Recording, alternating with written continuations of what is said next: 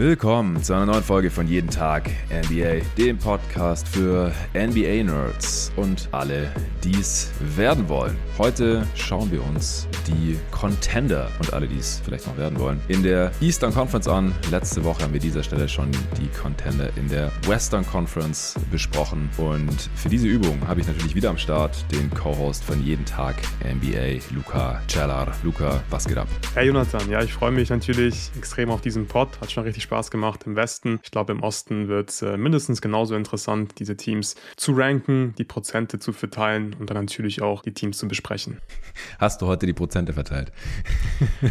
heute habe ich ganz vorbildlich die Prozente verteilt für die Chancen, um in die Finals zu kommen und dann auch okay. noch die Chancen, die Finals zu gewinnen. Also die Hausaufgaben habe ich auf jeden Fall erledigt. Sehr schön, sehr schön. Du hast die Prozente diesmal verteilt. Ich äh, habe wieder die drei Bezeichnungen verteilt. Also wir werden hier heute Contender besprechen sprechen, also echte Championship-Contender-Teams, bei denen wir es als realistisch erachten, dass die tatsächlich die Meisterschaft 2024 holen können. Dann äh, haben wir die Sub-Contender, also Teams, die das sicherlich auch irgendwie wollen und die auch eine Chance haben, aber wo uns Stand heute irgendwie noch was fehlt, vielleicht noch ein Trade oder irgendwas passieren muss, was wir für nicht so ganz realistisch halten. Und dann haben wir noch die Conference Finals Contender. Ich habe trotzdem wieder mehr Tiers, als diese drei Bezeichnungen hier suggerieren würden. Sorry, geht bei mir einfach nicht anders. Aber das soll ja sowieso hier keine exakte Wissenschaft irgendwie sein. Das ist klar. Es ist jetzt gerade Ende Januar, der 31. Um genau zu sein. Die NBA Trade Deadline ist in gut einer Woche. Das kann hier sowieso noch mal einiges durcheinander wirbeln. Verletzungen spielen natürlich immer eine Rolle. Und natürlich auch, wie die Teams in den Playoffs performen. Wir haben keine Glaskugel, sind keine Hellseher. Deswegen alles hier educated guesses, wenn man so will. Und die Prozente, die verteilen wir auch nur, damit wir unseren Prognosen und Analysen hier noch irgendwie ein bisschen Zahlen zuordnen können. Wir haben das letztes Mal ja alles schon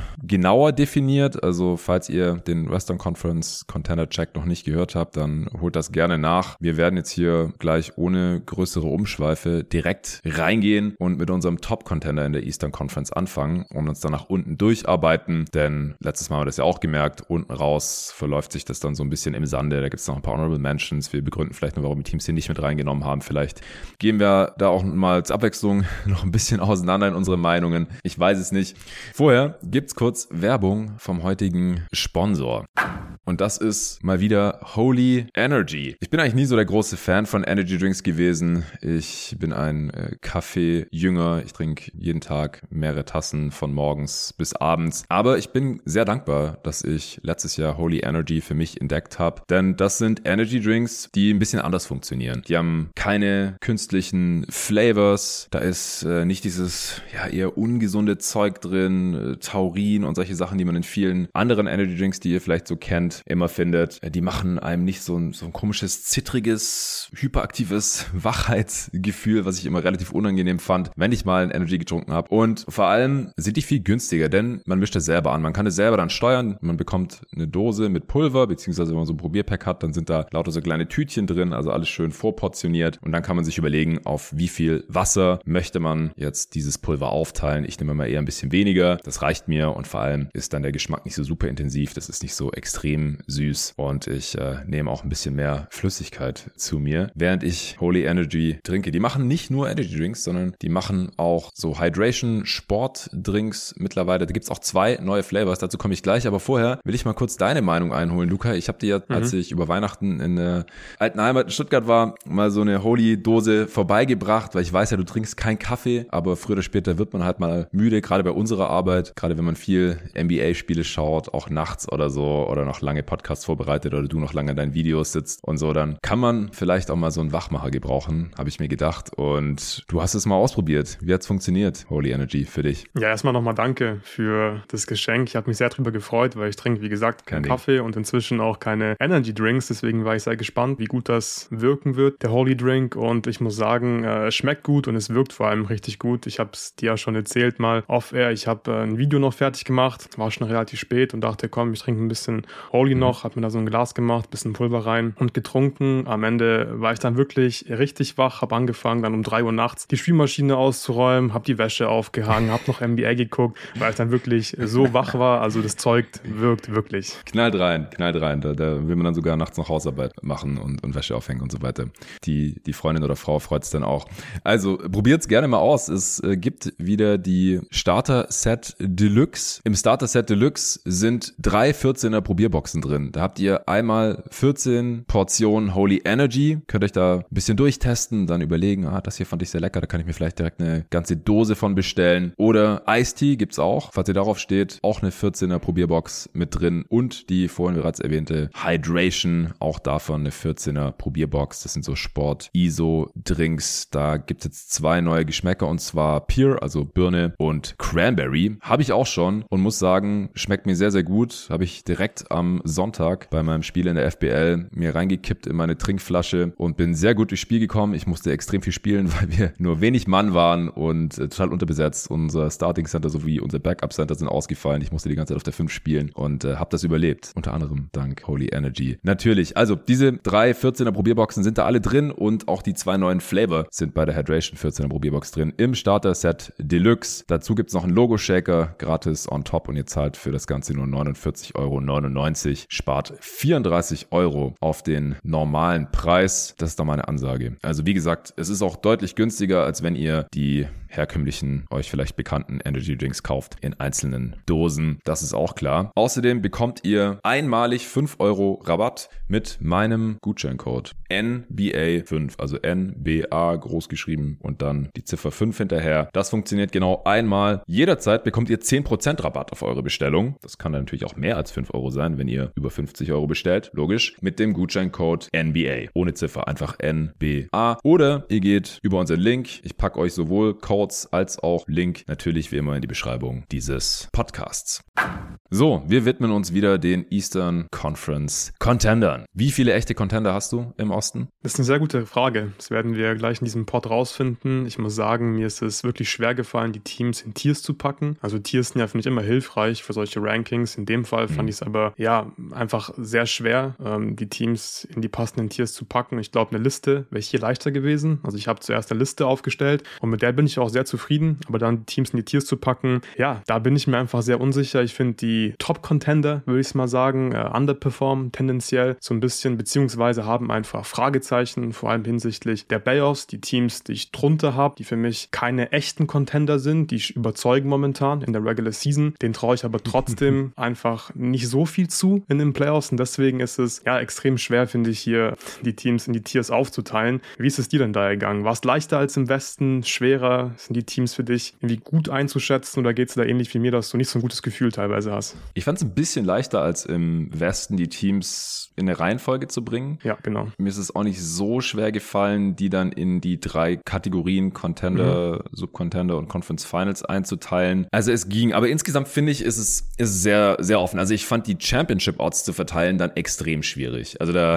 da würde ich auch echt niemandem raten, da jetzt irgendwas drauf zu setzen oder so, wenn ihr das mit irgendwelchen Wettquoten abgleicht. Also das finde ich dieses Jahr extrem wild, denn alle Contender, wir haben es ja letzte Woche im Westen besprochen, haben irgendwelche Fragezeichen. Die Nuggets natürlich noch am wenigsten als amtierender Champ. So, die haben es einfach schon gezeigt. Aber hier muss ich halt auch immer wieder an den Winning Bias denken, über den Ben Teller auch ja. so gerne spricht. So, nur weil die es jetzt einmal gezeigt haben, heißt es halt nicht, dass die das jederzeit einfach so wieder abrufen und wiederholen können. Es ist ja auch nicht exakt dasselbe Team. Die haben ein paar Schwachstellen auf der Bank. Letztes Jahr lief alles ziemlich rund für sie, klar. Aber das heißt halt nicht automatisch, dass es dieses Jahr wieder genauso läuft oder dass es bei Teams, bei denen es letztes Jahr nicht so lief, nicht auch so laufen könnte. Also es äh, ist mir fast ein bisschen zu einfach manchmal zu sagen, ja, Denver, die, die schweben irgendwie bei allen so, die sind safe, ein richtiger Contender oder der einzige echte Contender oder irgendwas in die Richtung. Das, das sehe ich nicht so. Die sind ein Contender für mich, waren einer von zwei Teams, die ich so als klassischen Contender bezeichnen würde. Trotzdem hatte ich ja die Thunder dann aber über den Clippers, weil bei den Clippers halt ich mir einfach so massive Gedanken drum mache, ob die fit bleiben können mit ihren ganzen Verletzungsproblemen, weil die Thunder einfach so extrem jung und unerfahren sind, von denen haben wir es halt noch nicht gesehen, was halt wiederum auch nicht heißt,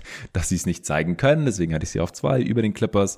Also das ist alles ein bisschen konfus und einfach wild und, und schwer vorherzusehen. Und im Osten ist es ein bisschen genauso. Also da habe ich bei allen Teams irgendwelche Fragezeichen und habe trotzdem mhm. im Endeffekt drei Teams, die ich Championship Contender nennen möchte. In zwei verschiedenen Tiers allerdings. Ja. Ich habe ein Team, das in einem eigenen Tier ist. Ja, ich finde, drei Tiers müssen reichen, weil es nicht so viele Teams sind und deswegen ist es mir auch so schwer gefallen. Ich habe mich wieder an unsere Tiers gehalten und deswegen habe ich wirklich nur ein einziges Team im Osten im Contender-Tier. Ja, das ist total Bei den fair. Teams, Mhm. ja, also das sind natürlich die Boston Celtics. Bei dir Klar. werden es auch die Celtics sein. Ja. Wie viel Prozent hast du ihnen denn gegeben? Also Chancen auf den Einzug in die Finals? 40, wie den Nuggets im Westen auch. Okay, ich hatte den Nuggets ja 50% gegeben im Westen Mhm. und den Celtics habe ich äh, 47% gegeben im Osten. Ja, kann ich sehen. Also alles bis, bis 50 kann ich sehen oder bis 49 von mir aus. Aber dass es wahrscheinlicher ist, dass die Celtics einziehen, als dass sie nicht einziehen, das, das will ich halt hier auch nicht, nicht unterschreiben. Aber 47, 40, so, das ist alles im selben Ja. Ballpark. Das passt. Sind auf jeden Fall der Favorit im Osten Stand heute, finde ich auch. Ja, ich mache mal noch mal ein bisschen den Case, warum sie für mich der klare Top-Favorit sind im Osten. Also zum einen muss man ja einfach sagen, dass die Celtics in den letzten Jahren sehr erfolgreich waren in der Postseason, auch wenn sie es oft dann irgendwie doch ein bisschen, bisschen mies angefühlt hat, dass sie halt nie Champion geworden sind. Sie sind in den Finals an den Warriors gescheitert, aber dreimal Conference Finals in den letzten vier Jahren ist halt einfach ziemlich stark und es hat ja auch einen Grund, warum man dann enttäuscht ist,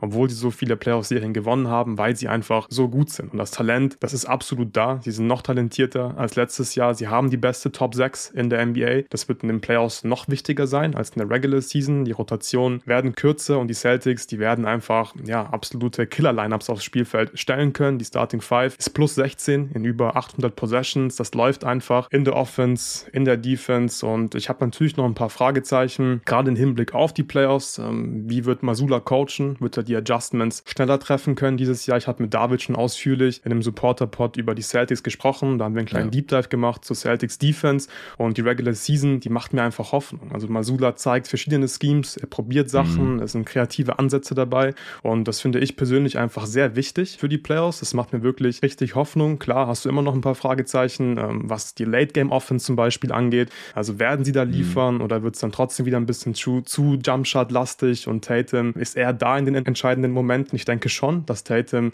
auf jeden Fall in jeder Serie der beste Spieler sein kann, auch wenn es vielleicht noch ein paar Spieler gibt, die da einfach noch besser sind als Tatum in der Postseason. Aber insgesamt dieses Talent einfach da und du hast auch mit Porzingis vor allem offensiv noch eine sehr, sehr gute Option. Äh, die Celtics, die killen Switches dieses Jahr unglaublich gut, unter anderem, weil sie eben Christaps Porzingis haben und sie sind 10 und 6 gegen Top 10 Teams. Also das, das sieht einfach alles wieder nach Top-Contender aus und ich habe ein paar Fragezeichen, aber ich habe auf jeden Fall bei den Celtics am wenigsten Fragezeichen bei allen Teams im Osten. Ja, das würde ich alles unterschreiben und auch hier nochmal äh, die Folge von David und dir empfehlen. Mit dem Celtics Deep Dive kam letzten Freitag spät für Supporter, also ist noch sehr, sehr aktuell. In derselben Folge habt ihr übrigens auch nochmal über die Oklahoma City Thunder gesprochen, falls man davon noch nicht genug hat. Gerne supporten auf steadyhq.com slash jeden Tag NBA, dann könnt ihr diese Folge und alle anderen Supporter-Folgen natürlich auch noch nachhören. Aber zurück zu den Celtics. Also man ist halt ungefähr in allem besser als die letzten Jahre, wo man in die Finals kam, beziehungsweise super knapp dran gescheitert ist in Spiel 7, in dem Tatum zu Beginn ja auch umgeknickt ist, was gern mal schnell vergessen wird. Aber trotzdem hatte ich ja nach der letzten Offseason, also gerade nach dem Trade für Porzingis, jetzt für die Regular Season gar keine Bedenken eigentlich. Also, dass sie in der Regular Season sogar besser sein können, das war ich relativ schnell klar. Ich hatte halt direkt Bedenken, ob Porzingis fit bleiben kann. Weil wenn er das nicht kann, und das ist halt immer ein bisschen lame zu sagen, oh ja, wenn die nicht fit bleiben, dann haben sie ein Problem. Das geht ja, ja allen Teams so. Aber bei den Ja. Celtics ist es halt auch so und Porzingis ist halt ein verletzungsanfälliger Spieler. Der setzt ja jetzt auch in der Regular Season immer wieder aus, hatte schon Wadenprobleme. Dann haben sie halt schon ein Problemchen. Das, das ist klar, weil er, er löst halt natürlich offensiv total viele Probleme, weil er einfach extrem viel Platz macht mit seinem Shooting, zieht da die gegnerischen Center raus. Man, sie können Five-Out spielen. Das, das können einfach nicht viele Teams in dieser Liga wirklich behaupten, dass sie Five-Out spielen können, dass sie wirklich fünf Shooter haben, die da verteidigt werden müssen. Und wenn sie da nicht verteidigt werden, dann können sie es gnadenlos bestrafen. Und Porzingis ist einer der besten Seven-Footer, die werfen können. Äh, letzte Nacht gegen die Pacers hat er auch so einen krassen Stepback-Dreier in Miles Turners Gesicht gemacht und so. Der, der Typ ist einfach ein heftiger Shooter. Und defensiv bringt er halt schon viel von dem, was Robert Williams auch gebracht hat als Rim Protector, der aber halt ja überhaupt gar kein horizontales Spacing geliefert hat, dafür vertikales. Also das hat auch sehr gut funktioniert. Ich mochte einfach dieses Celtics-Team davor auch sehr gerne und deswegen war ich erstmal ein bisschen verwundert davon, dass Brad Stevens das da auseinandergerissen hat. Mit dem Drew Holiday Trade dann aber hat das Ganze dann auf einmal deutlich mehr Sinn ergeben, weil der halt auch wieder sehr viel von dem, was Marcus Smart reingebracht hatte, ersetzen kann oder sogar besser darin ist. Also ich glaube, wir sind uns alle einig, dass Drew Holiday ein besserer Defender ist als Marcus Smart, spätestens in dieser Saison, dass er ein ähnlich guter Playmaker ist. Und ja, offensiv ist er auch ein bisschen streaky, gerade in den Playoffs nicht so effizient meistens, hat auch so ein bisschen dieses Marcus Smart Problem. Aber unterm Strich würde ich Drew Holiday in den Playoffs deutlich mehr vertrauen als Marcus Smart und er ist auch nicht ganz so verletzungsanfällig. Smart hatte ja auch immer wieder irgendwelche ja, gesundheitlichen, physischen Probleme. Von daher, sie sind einfach besser als letzte Saison. Das ist Coaching auch schon angesprochen. Masula äh, scheint da irgendwie flexibler und experimentierfreudiger geworden zu sein. In den Playoffs haben wir ja teilweise gefragt, was machen die da defensiv und wieso sieht die Offense so aus und wieso chucken die die ganze Zeit nur Jumpshots. Da habe ich immer noch ein bisschen Angst davor, einfach weil sie ein gutes Shooting-Team sind, dass sie sich dann zu sehr darauf verlassen und zu Werden wenig. glaube ich auch. Also ich glaube, das ist immer noch ein Faktor. Ja. Aber ja, ich meine, die sind ja auch so gut, dass es einfach locker sein kann, dass sie zwei Monate lang einfach gut genug treffen, dass die Varianz kein Problem sein wird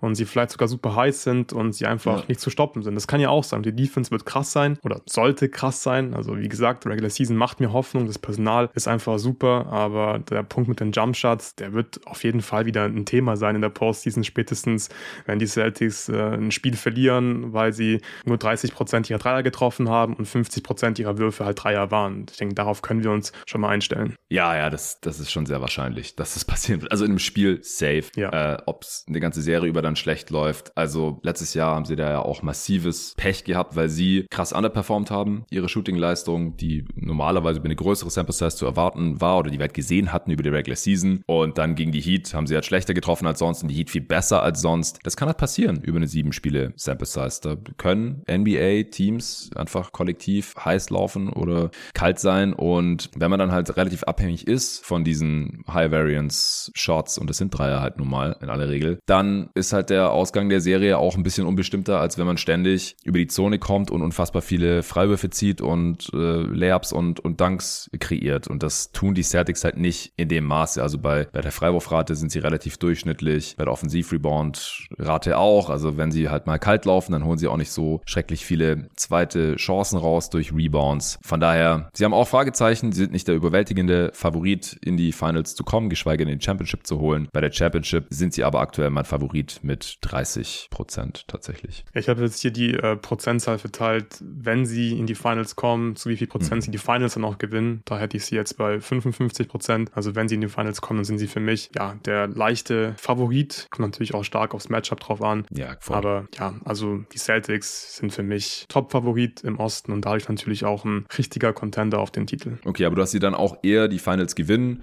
Also das ist ja dann bei mir übersetzt ja. quasi 60 Prozent Chance. Genau. Ähm, also 5 Prozent mehr als du. Geringfügig ja. äh, optimistischer. Von daher sehen wir das, sehen wir das da alles sehr, sehr ähnlich. Und so die klassischen Faktoren, wenn man sich das so anschaut, wie gesagt, es war früher ein bisschen einfacher, weil es öfter dann auch so kam, wenn man jetzt eine Top-Offense oder Top-Offense und Defense, muss man natürlich sagen, Top 10 mindestens, normalerweise besser Top 5 an beiden Enden des Feldes in der Regular Season hatte, dann musste man normalerweise auch in der Postseason als Contender gelten. Da hatten wir halt gerade letzte Saison eine heftige Ausnahme von mit der Nuggets Defense. Davor war das immer nur so, dass wenn man eine unterdurchschnittliche oder nur durchschnittliche Defense hatte, dann hat es nur funktioniert, wenn man amtierender Champ war. Also wenn die Nuggets jetzt dieses Jahr eine unterdurchschnittliche Defense haben, dann würde ich da nicht überreagieren, beziehungsweise reagiere ich auch nicht über. Äh, aktuell sieht die Regular Season Defense der Nuggets ja aber ganz okay aus. Worauf ich hinaus will, Boston hat aktuell die zweitbeste Offense in der Regular Season und die drittbeste Defense und das beste Netrating mit plus 9,3 muss man natürlich als Contender gelten, in aller Regel. Also solche Teams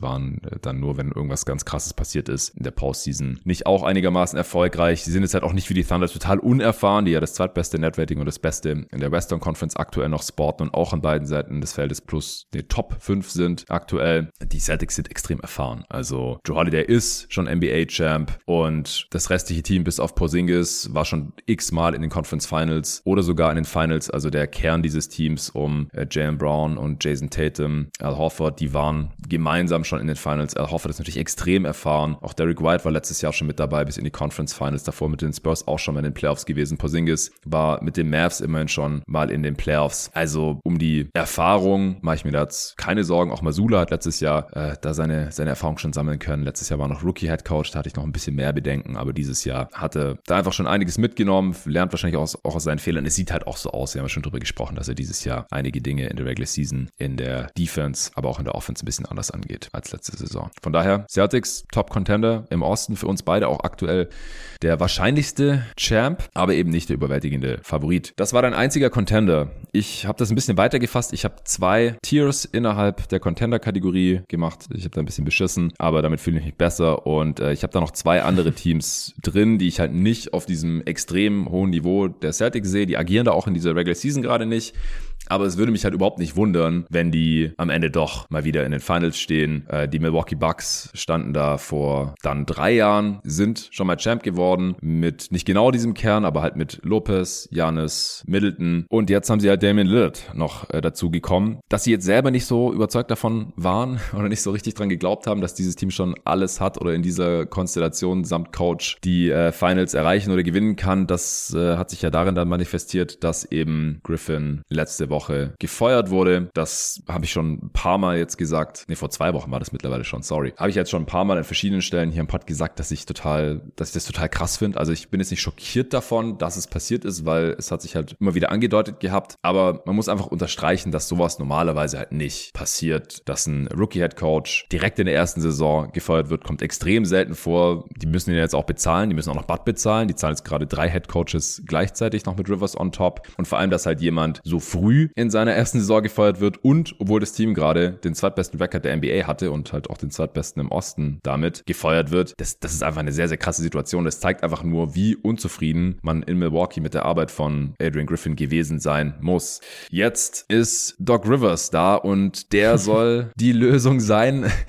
Du scheinst nicht so überzeugt davon zu sein, denn du hast sie bei den Subcontainern drin. Ja, genau. Also, wenn ich jetzt auch noch ein bisschen beschissen hätte, dann hätte ich auch genauso wie du noch ein zweites Tier innerhalb vom ersten Tier aufgemacht. Klar sind die, sind die Bugs und auch die Sixers äh, vom Spielermaterial her, vom Record und so weiter, geht es auch mehr in Richtung Contender als nur Conference Finals Contender. Aber ich habe bei ihnen zu große Fragezeichen und deswegen ähm, habe ich mich jetzt wohler gefühlt, sie ins Subcontender-Tier. Oh, die Sixers sind bei mir auch im Subcontender-Tier, keine Sorge. Ah, okay, okay, die Heat also.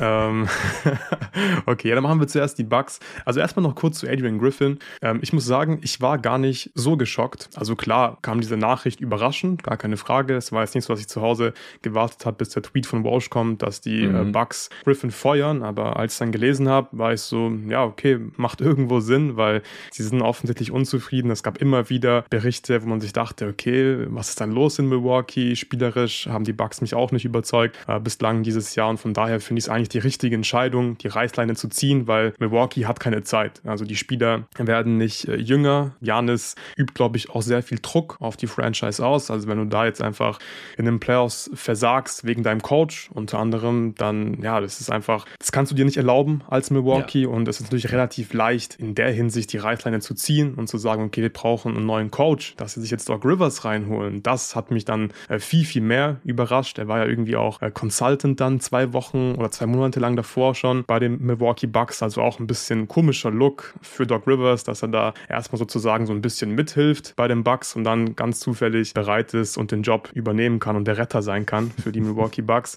Ich bin mir sicher, dass Doc Rivers die Milwaukee Bucks in der Regular Season stabilisieren wird. Es gibt ja. Low-Hanging Fruit, wie zum Beispiel die Transition Defense, die er ja. mit Sicherheit verbessern wird. Die Bucks haben in der Defense die zweithöchste Transition Frequency. Äh, sie holen auch keine Offensiv-Rebounds also das passt einfach vorne und hinten nicht, wie sie da vom Angriff auf die Verteidigung umschalten. Das wird unter Rivers besser werden.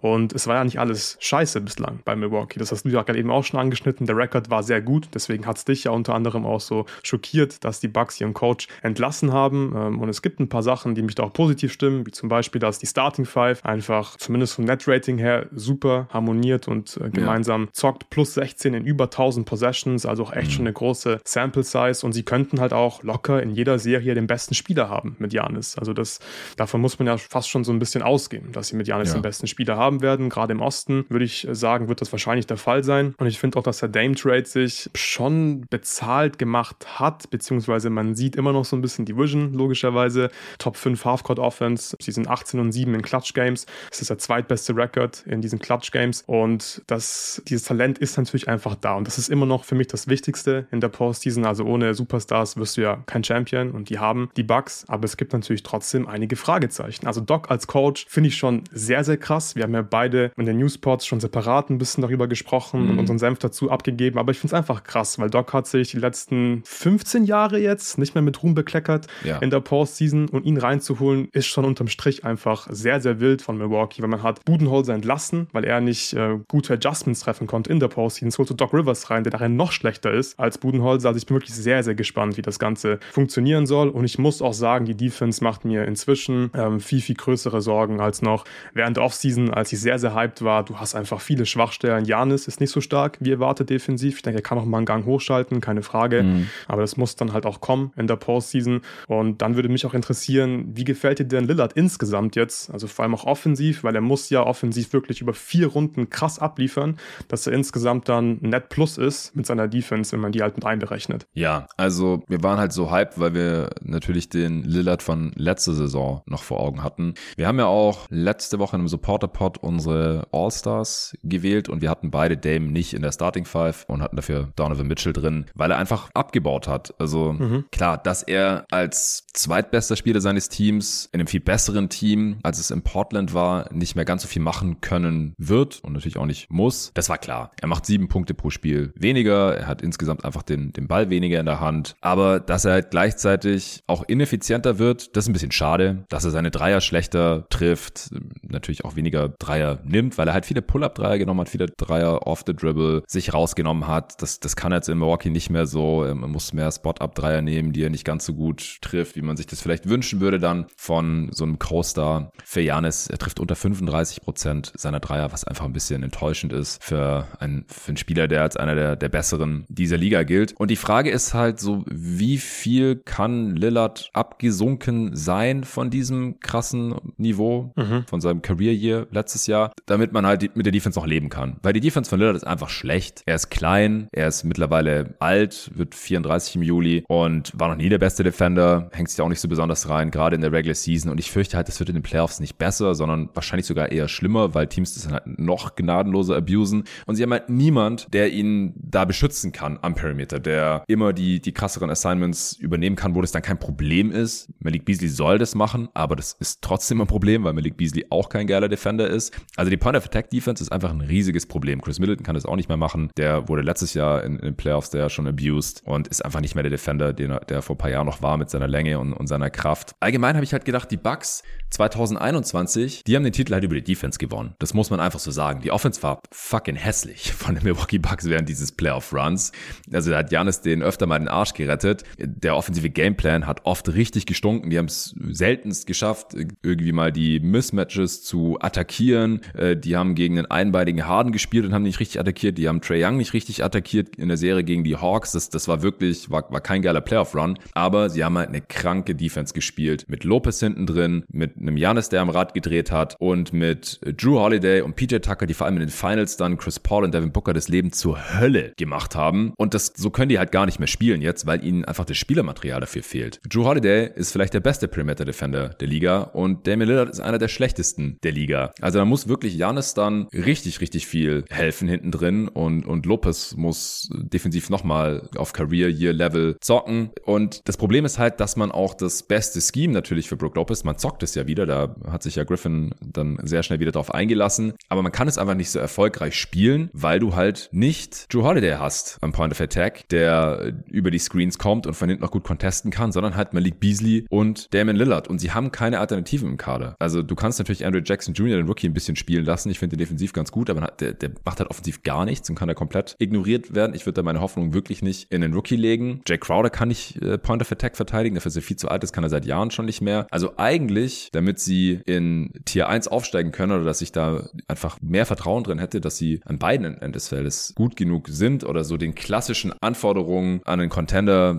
gerechter werden, müssten sie noch irgendwie einen Move machen. Aber dafür fehlen ihnen halt die Assets. Deswegen, es ist schwierig. Man müsste quasi den Titel auf eine ganz andere Art und Weise holen als vor drei Jahren übers und sagen, Coaching hey, dann halt. genau, übers Coaching. Dieses Mal übers Coaching. Also ich muss, ich muss auch immer wieder sagen, ich war schockiert davon, wie Budenholzer in den ersten drei Runden teilweise gecoacht hat. Aber in den Finals gegen die Suns hat der Monty Williams an die Wand gecoacht. Und das will ich halt von Doc Rivers erstmal noch sehen, dass der irgendwen an die Wand coacht in den Playoffs. Also ich, ich bin mir echt nicht sicher, ob der überhaupt ein Upgrade gegenüber Budenholzer ist. Also den konnte man natürlich jetzt auf gar keinen Fall zurückholen. Da hätten ja alle Anwesenden in der Bucks-Franchise ihr Gesicht verloren. Ich finde es schon krass, dass sie Griffin so schnell wieder gefeuert haben. Und da konnten sie wenigstens noch sagen, ja, den haben wir irgendwie ausgesucht. Da war noch gar nicht klar, da hat mir noch nicht für Holiday, äh, Quatsch, für Lillard getradet. Da war Holiday noch da. Wir wussten nicht, ob wir Lopez resignen können, der irgendwie schon mit anderthalb Beinen in, in Houston unter Vertrag stand. Wir wussten nicht, ob wir Janis langfristig halten können oder ob der bald einen Trade fordert. Und wir mussten noch, wussten noch nicht, ob wir Middleton halten können. Also da hätte zu dem Zeitpunkt hätte alles noch irgendwie anders laufen können und dann hätte es irgendwie mehr Sinn ergeben, einen Coach reinzuholen, von dem keiner weiß, wie er einen Contender coachen kann. Hätte ja auch funktionieren können. Wir haben schon Rookie-Coaches gesehen, da hat es wunderbar funktioniert. Hat jetzt nicht funktioniert, sie haben sich von ihm getrennt. Respekt dafür. Ich sehe auch, dass es nicht so wirklich viele etablierte Alternativen zu Doc Rivers gab. Aber wenn du halt schon diesen krassen Move machst und deinen Coach feuerst mit der zweitbesten Bilanz der Liga, dann musst du halt schon einen sehr guten Plan B haben. Und der Plan B war halt anscheinend automatisch Doc Rivers, weil der eh schon irgendwie beraten hat. Vielleicht hat er ihn ja auch geraten, so, ey, ich, ich würde nochmal Coach übrigens, falls ihr jemanden sucht. Ja. So. ja. Jetzt hat er gesagt, er würde es niemand, er würde es niemand wünschen, in seine Situation zu kommen, mitten in der Saison so ein Team zu übernehmen. Es ist typisch Doc Rivers einfach. Das sind ja. jetzt schon die Ausreden dafür, ja. dass wenn er rausfliegt aus der Postseason, dann kann er sagen, ey, das war so schwer, dieses Team zu coachen. Er hatte keine ja. Zeit. Ähm, das ist einfach eine ähm, blöde Situation gewesen für ihn. Vorher. Genau. Würde niemand wünschen. Total schlimm. Niemand wünschen. Echt schlimm. 11 Millionen Dollar zu verdienen, um Janis und Dame zu coachen. Armer Doc Rivers. Ja. Ja, also dieses Team hat sehr viele Fragezeichen. Es ist so. Ich, ich traue den Bucks allerdings zu, dass sie einen Titel auch primär über die Offense holen können können. Die Offense kann krass sein. Sie haben Janis, dem traue ich letztendlich eigentlich alles zu. Also Lillard und Janis in den Playoffs verteidigen, das, das kann sehr, sehr schwer werden. Ich glaube, da müssen wir uns nichts vormachen. Hier muss man natürlich auch nochmal erwähnen, die Bucks sind relativ alt. Ja, Lopez ist 88er Jahrgang. Das heißt, der wird äh, am 1. April hat der Geburtstag, der wird 36 und er muss die Defense quasi allein zusammenhalten. Chris Middleton ist über 30. Lillard, habe ich gerade schon gesagt, ist relativ alt, gerade für so einen kleinen Guard. Die müssen erstmal alle halten und müssen halt auch das Niveau halten halten. Also Chris Middleton kam sehr langsam in die Saison nach seiner Verletzung. Der wird nicht so spielen wie vor zwei Jahren, äh, vor drei Jahren. Das, das kann man mittlerweile ausschließen, würde ich behaupten. Bei Janis muss man es hoffen, dass er so spielen kann wie vor drei Jahren, äh, vor allem dann halt in den Finals. Lillard muss gute Playoffs zocken, was er auch nicht jedes Mal tut. Ja, ich finde bei Lillard es geht so mit am meisten auseinander der Ruf von diesem Spieler, weil er halt diese Killerwürfe hatte, diese Walk-Off-Shots, ja. um Serien zu beenden und dann wie er halt im Schnitt in den Playoffs performt hat. Ich habe das zwar immer wieder erwähnt hier im Pod. Wir haben ja auch die Serien die letzten Jahre Blazers, wenn sie mal in die Playoffs geschafft haben, immer gecovert. Aber unterm Strich hat er schon richtig viele schlechte Playoffs auch gespielt. Also das muss jetzt auch mal anders laufen. Und ja, von daher, es gibt genügend Fragezeichen bei den Bucks. Ich habe sie trotzdem auf zwei, einfach weil das Ceiling trotz allem relativ hoch ist. Ich habe ihnen 25% auf die Finals gegeben und 10% auf die Championship. Ich habe ihnen nur 17% auf die Finals gegeben und 45%, wenn sie dann in die Finals kommen. Dann werden sie für mich also leichter Underdog in den Finals. Eine Sache habe ich auch noch kurz zu Offense. Ich finde das Lillard-Thema wirklich spannend. Du sagst es ja auch, er hat krasse Momente mhm. gehabt, mhm. aber die Frage ist für mich wirklich, ist er konstant genug? Also kann er über vier Runden liefern offensiv? Weil ich glaube, das wird er halt einfach machen müssen, weil die Bucks, die werden halt nicht nochmal über ihre Defense den Titel gewinnen. Sie müssen es über die Offense machen und die muss richtig krass sein. Und es wird auch nicht reichen, wenn Dame ab und zu mal in den letzten fünf Minuten auftritt. Also du brauchst wirklich sehr, sehr viel konstanten mhm. Output von Lillard. Er trendet gerade auch so ein bisschen in die falsche Richtung. Also ich will jetzt nicht den Teufel an die Wand malen, weil es ist auch ein bisschen Shooting einfach nur. Aber im Januar nur 24 Punkte, 7 Assists bei 55% True Shooting, also nicht mehr so richtig effizient und 28% Dreierquote. Das ist aktuell oh. gerade nicht so gut, aber klar, ähm, das, das kann einfach nur ein Shooting Slump sein. Und ich will nach dem ganzen Rivers Slander, meinen alten Freund Doc Rivers, auch noch ein bisschen in ein positiveres Licht rücken. Und zwar habe ich so ein bisschen die Hoffnung, dass er einfach dafür sorgen wird, dass die Bucks das Dame Janis Pick and Roll spammen werden. Das hat er nämlich bei den Sixers gemacht. Da sind mhm. Harden und Embiid extrem viel Pick and Roll gelaufen. Das war zwar in der Regular Season nicht zu stoppen, auch in der Postseason war es eine gute Waffe, aber die Sixers waren da einfach nicht flexibel genug in der Offense, hatten zu wenig Flow. Aber die Bucks, das sage ich ja seit Tag 1 der Regular Season, die laufen einfach viel zu wenig Dame Janis Pick and Roll. Und ich glaube, dass Doc Rivers äh, das hinbekommt, dass er Janis verklickern kann, ey, du musst einfach screen, äh, das brauchen wir für unsere Offense und das wäre für mich schon irgendwie ziemlich wertvoll, wenn er das hinbekommt, dass sie einfach wirklich äh, sehr, sehr viele Pick and Rolls gemeinsam laufen, weil das wird, da bin ich mir immer noch sicher, das wird einfach extrem schwer zu stoppen sein in der Regular Season, aber vor allem auch in der Postseason dann. Ja, also wie gesagt, ich kann Ihnen nur beipflichten, dass äh, Doc Rivers in der Regular Season dem Team helfen wird. Also die Spieler haben sich ja anscheinend oft beschwert, dass sie gar nicht richtig gecoacht werden. Sie wissen nicht genau, was sie machen sollen. Es gibt keine Ansagen. Spieler haben oft nicht gewusst, wen sie verteidigen. Es war nicht klar, crashen jetzt das offensive Brett oder sollen sie in Transition zurückrennen. Solche Sachen wird Doc Rivers, das wird er alles fixen. Der ist ein Veteran, der coacht in der Regular Season immer gut, hat er auch letztes Jahr bei den Sixers ja einen sehr guten Job gemacht, haben wir damals damals viel drüber gesprochen. Ich glaube, dadurch wird die Defense schon durchschnittlich werden. Die ist jetzt gerade auf Platz 18. Normalerweise würde, halt sagen, würde man sagen, ein Team, das die 18. beste Defense hat, die, die sind kein Contender. Das wird nicht reichen in der Postseason. Aber ich glaube, dass er sie auf ein solides Niveau hier bringen kann. Offense haben sie eh schon die viertbeste. Die wird vielleicht auch noch ein bisschen besser, wenn sie mehr Pick and Roll laufen. Vielleicht lässt sich Janis halt von ihm tatsächlich was sagen. Ich glaube, dass das Problem bei Janis schon so ein bisschen ist, dass er lieber der Pick and Roll Ballhändler als der Pick and Roll Screener ist und dass er einfach als, ja, mindestens Top 2 Spieler dieser Liga sich dann von einem Rookie Head Coach vielleicht nicht sagen lassen will, dass er anders spielen soll. Bei Doug Rivers könnte ich mir vorstellen, dass er immer noch den Respekt genießt. Er hat eine Championship geholt 2008 und deswegen glaube ich auch, dass die Regular Season Indikatoren der Bucks in die richtige Richtung trenden werden, aber die Fragezeichen für die Postseason, die bleiben trotzdem bestehen. Zumindest stand jetzt, vielleicht machen sie ja noch einen kleinen Move. Nächste Woche vor der Deadline. So, Bucks sind wir damit durch. Wie viel Prozent hattest du ihnen jetzt auf die Finals gegeben? Das habe ich äh, vorhin nicht verstanden, da bist du kurz ausgesetzt. 18? Nee, also genau, Finals 17 Prozent und wenn sie in die Finals 17. kommen, dann 45 Prozent auf den Titel, also leichter Underdog. Ja, ja, okay, verstehe ich. Also ich habe ich hab ihnen sogar eine größere Chance auf die Finals gegeben. Ja. Also für mich haben sie eine doppelt so hohe Chance wie das nächste Team, zu dem ich jetzt noch spannend. kommen möchte. es sind nicht die Sixers, aber ganz ehrlich, ich, ich musste die Miami Heat noch drin haben. Klingt paradox. Ja, nee, nee, nee. Letztes nee. Jahr ja, zu diesem Zeitpunkt äh, hattet ihr sie auch nicht drin. Da hast du mit David über die Eastern Conference Contender gesprochen und äh, das habt ihr am Ende des letzten Pods zu den Celtics, habt ihr da auch nochmal drüber gesprochen, dass äh, David ihnen wenigstens noch eine minimale Chance eingeräumt hast. Du, glaube ich, irgendwie gar keine. Und diesen nee. Fehler sollte man einfach nicht mehr machen, denn sie sind ein sehr ähnliches Team wie letztes Jahr. Es läuft halt gerade in der Regular Season ziemlich scheiße, aber dass man darauf nicht so viel geben sollte, das haben wir einfach oft genug gesehen. Die haben jetzt gerade, und deswegen fühle ich mich ein bisschen schlecht, dass ich sie hier als Contender bezeichne, dasselbe Net-Rating wie die Atlanta Hawks, die Toronto Raptors und die Chicago Bulls. Und die Bulls sind auch Contender, ey, ey. Hätten die Ach Bulls so. letztes Jahr im Play-In gewonnen, dann wären die Bulls in die Finals gekommen. Die Bulls so, sind ja, ein waschechter ja. Contender. Ich wollte gerade sagen, Spoiler Alert, das sind die eins, das ist das einzige Mal, dass ich jetzt diese drei Teams hier nennen werde, heute in diesem Pod. Das ist gerade alles auf dem Niveau von einem 36-Siege-Team. Das ist einfach viel zu schlecht. Also ihr braucht mir gar nicht erst anfangen, über Regular Season Indikatoren zu sprechen. Man würde im Traum nicht dran denken. Wenn man dieses Team nicht die letzten Jahre in den Playoffs hätte spielen sehen, vor allem halt natürlich in der letzten Saison, wo sie eben in die Finals gekommen sind, da sogar noch ein Spiel gewonnen haben. Ich will die Typen einfach nicht unterschätzen. In den letzten zwei Wochen haben die Heat aber das schlechteste Net-Rating der Liga. Hast du das gesehen? Ja, die Heat haben sieben Spiele in Folge verloren, aber die Heat sind ja. gelangweilt. So, die denken sich, ja, jetzt müssen wir noch 40 Spiele hier spielen dieser nervigen Regular Season. Könnt ihr uns aufwecken, wenn wir im Play-In spielen müssen, um dann den First Heat rauszuhauen. Ich weiß nicht, was man mit Miami anfangen soll. Du sagst es, sie sehen mhm. nicht aus wie ein Contender. Die Offense suckt wirklich. Platz 23 in Offense und auch der Eye-Test schrecklich. Äh, die Defense ist richtig mies ohne Bam.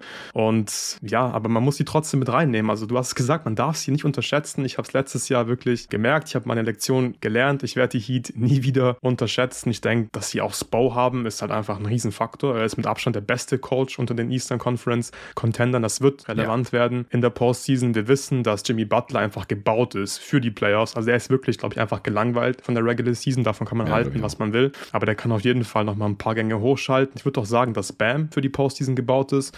Nicht unbedingt offensiv, aber er ist vielleicht der beste Playoff-Verteidiger der Welt. Ich weiß, du sagst immer AD. Kann man auf jeden mhm. Fall drüber streiten. Ich mag Bam auch unglaublich sehr defensiv in der Postseason. David feiert Bam ja auch immer dafür, dass die Heat wegen ihm diese Zone spielen können. Die wird auch wieder ein Faktor sein in den Playoffs und vielleicht macht so ein bisschen Hoffnung, dass die Heat zumindest mit Butler und Bam gemeinsam auf dem Feld ein positives Netrating haben von plus drei. Das schreckt auch nicht Contender, aber ey, immerhin gewinnen sie die Minuten. Letztes Jahr waren es auch nur plus fünf Netrating mit Butler und Bam auf dem Parkett. Ähm, man hat hier einfach ganz, ganz viele Fragezeichen bei diesem Team. Also auch so Hero, Rogier, Robinson was machst du mit denen? Die werden nicht gemeinsam auf dem Feld spielen können, eigentlich in den Playoffs, aber du brauchst wahrscheinlich auch immer zwei von denen auf dem Feld oder die sind aktuell wahrscheinlich so eingeplant. Ich denke, dass Robinson, der Stand jetzt die wenigsten Minuten sieht bei den Heat, dem vertraue ich am meisten in der Postseason. Also alles nicht so optimal und wenn die Heat jetzt nicht die Miami Heat wären, dann würde ich sagen, dieses Team, das hat ja fast schon in der Postseason nichts verloren, so wie die gerade zocken und so inkonstant, wie die vor allem auch auftreten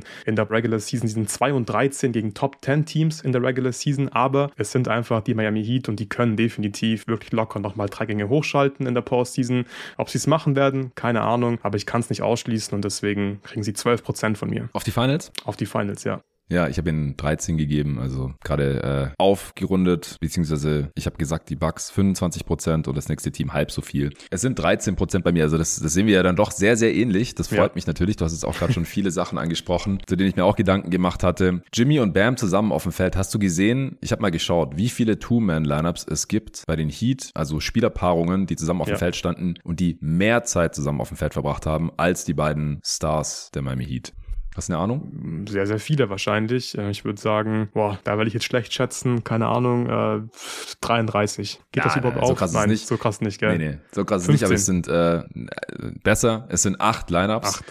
Also es gibt acht Paarungen, die mehr Zeit auf dem Feld verbracht haben als die beiden Stars. Klar, die werden gegeneinander gestaggert und äh, oft setzt einer aus äh, und der andere spielt. Aber natürlich ist da natürlich das, was du in der Regular Season machen kannst, bei dem Roster, wo es nach den beiden natürlich auch einen krassen Qualitätsabfall gibt. Die haben keine Big Three oder sowas, sorry Tyler Hero. Dann wird's einfach nicht so gut laufen. Ja, und, und Jimmy Butler, der spielt nicht am Limit in der Regular Season. Also das ist einfach so offensichtlich. Ich habe neulich eine Frage bekommen für die Answering Machine und zwar ging's da gar nicht um irgendwas, was bei jeden Tag NBA gesagt wurde oder halt nur peripher, sondern da ging es darum, dass äh, Lorenzo und Julius, die haben auch eine Top 20 vor der Saison besprochen und die waren sich bei Jimmy Butler extrem uneins. Also nagel mich jetzt nicht drauf fest, ich habe mir das angehört, aber Julius hatte ihn auf 5 oder sowas und Lorenzo außerhalb der Top 10 auf 11, glaube ich. Und da ist Julius ein bisschen ausgerastet. Und ein Argument von Lorenzo war halt, ey, Jimmy verpasst Spiele in der Regular Season und er chillt in der Regular Season und äh, Julius hat sich so ein bisschen auf der, an der Effizienz von Jimmy Butler festgebissen. Er hatte letztes Jahr ein 135er Offensivrating. Aber natürlich ist der Typ effizient. Aber seine Usage ist geringer als die von fucking Tyler Hero. So, warum macht ein Top 10 Spieler in der Liga weniger in der Regular Season in der Offense als ein, was ist Tyler Hero? Der 120 beste Spieler der Liga oder sowas oder 100? Keine Ahnung, könnte mich zu den Hater nennen, aber das liegt einfach daran, dass, dass Jimmy Butler nicht all out geht in, in der Regular Season. Es ist so. Die Abschlüsse, die er macht, die sind effizient. Der macht wenig Turnovers, der hat gute Quoten, der zieht viele Fouls, das ist alles effizient. Ja. Aber er schnallt jetzt nicht das Team auf den Rücken und trägt die zu 50 Siegen oder so. Klar, gab's schon mal, aber letztes Jahr waren sie ein viertes Viertel davon entfernt, gar nicht in, der, in die Playoffs zu gehen. Ja, das war verdammt knapp. Und äh, dann haben wir gesehen, als sie dort waren, ist Jimmy Butler ausgerastet. Aber musste halt auch erstmal hinkommen, das hat auch einen Wert. Und ich finde halt, so bin ich gerade drauf gekommen, es ist halt wieder ein Paradebeispiel dafür, dass Jimmy Butler in der Regular Season jetzt halt nicht die ganze Zeit 100% gibt. Vielleicht ist er gelangweilt, vielleicht ist er ein bisschen angeschlagen, ich weiß es nicht. Ich habe ja auch schon mal die These aufgestellt hier im Pod. Er hat vielleicht NBA Basketball so ein bisschen durchgespielt gespielt. Ihm ist einfach klar, dass die Regular Season nicht so wirklich wichtig ist. Und wahrscheinlich ist ihm auch nicht wichtig, dass er da nicht All-Star wird, so wie letztes Jahr. Dafür will er ja auch halt gar nicht. Er will ja Gründe. Urlaub machen ja, in den paar Tagen. Genau, wahrscheinlich er will er auch nicht zum, genau, er will halt nicht dahin, will lieber nach Kaffee verkaufen. Ahnung, Cancun oder so oder, oder, oder Big Face Kaffee verkaufen oder so. Genau. Und nicht dieses, ja, Kinderspiel da in dieses Jahr Indianapolis äh, mitzocken. Und Hauptsache, man kommt irgendwie in die Playoffs und wenn man da ist, dann, dann kann man eine Randale machen und in die Finals einziehen. Oh ja. ja, so, also das ist schon mal der eine Punkt. Und der andere ist, ich habe es gerade angeschnitten, in den letzten zwei Wochen haben die Heat ein Net-Rating von minus 19. Minus 19. Was ist vor zwei Wochen passiert, Luca? Vor zwei Wochen, der Rogier-Trade, ist das schon zwei Wochen her? Korrekt, ja, Korrekt, genau. Ja.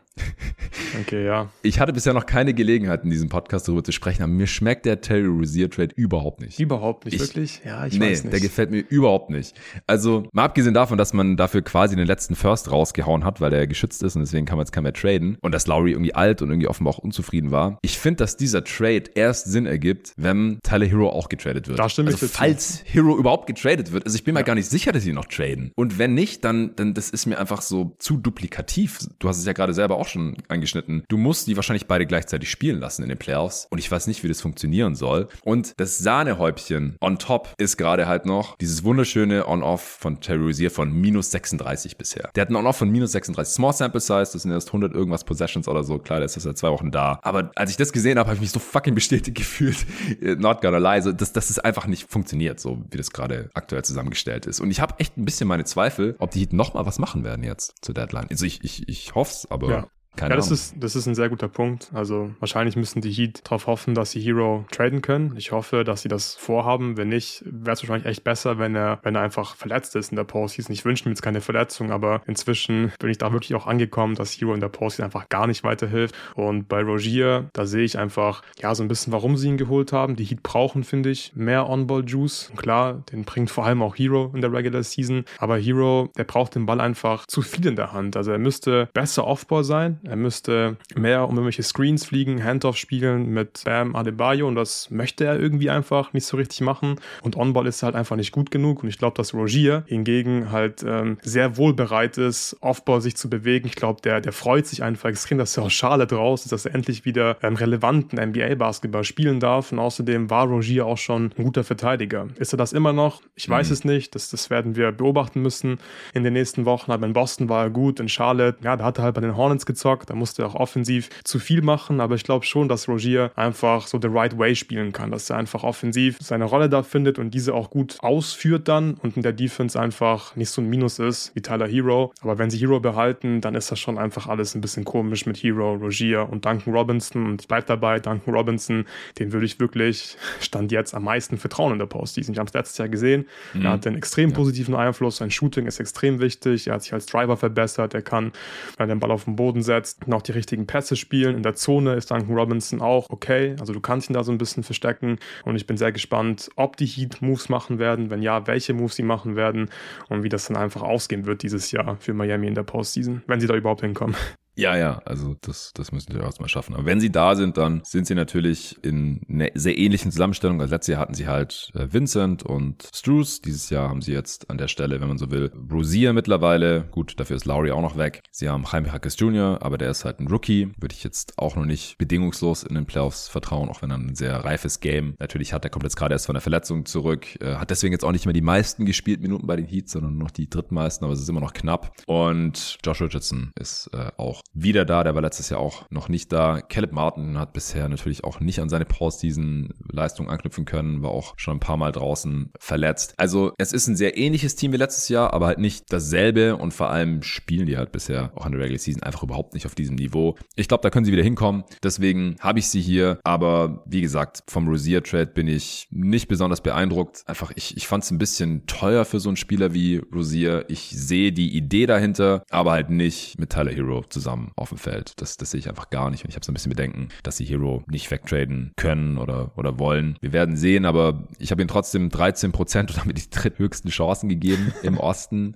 Äh, genauso wie du und 4 Prozent auf die Finals. Also wenn sie in die Finals kommen, dann habe ich sie da weiterhin als Underdog, weil ich halt die Befürchtung habe, dass Jimmy Butler einfach wieder nicht vier Serien durchhalten kann, weil er, er zockt einfach mit so einer Intensität dann und so viele Minuten. So, das haben wir einfach die letzten Jahre gesehen. Früher oder später geht er halt einfach kaputt kaputt, muss dann ganze Spiele aussetzen oder schleppt sich da irgendwie noch durch und du fragst dich immer nur, wo ist der Typ aus der ersten Runde hin? Und das ist ein bisschen schade, aber chancenlos sehe ich sie nicht dieses Jahr. Mal wieder, auch wenn es gerade ganz anders aussieht.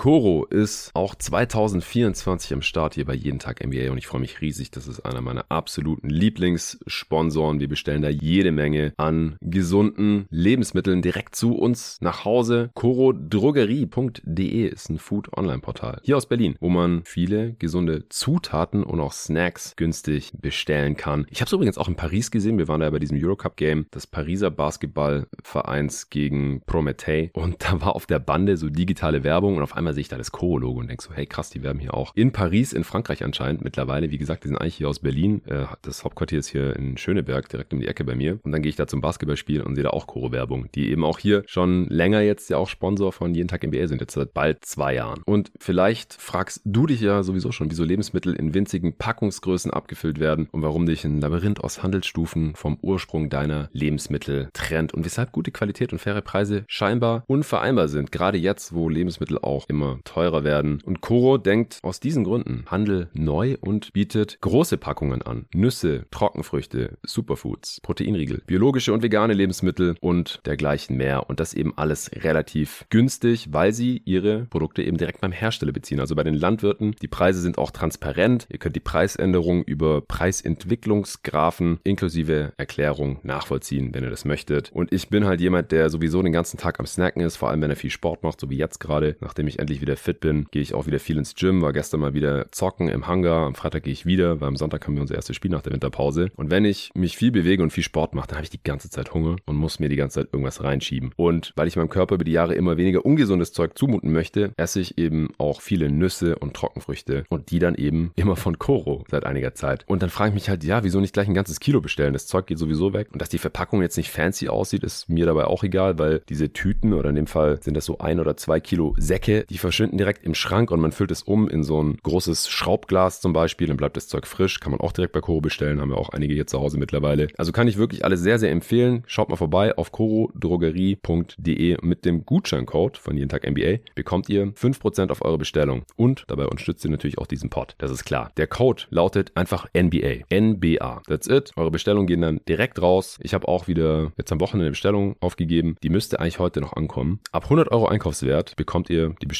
auch kostenlos nach Hause geliefert. Und glaubt mir, ihr seid relativ schnell bei 100 Euro, wenn ihr die guten Sachen da seht. Ich gebe euch mal noch kurz ein bisschen Inspiration mit dem Zeug, was ich da jetzt bestellt habe und was hoffentlich heute noch ankommt.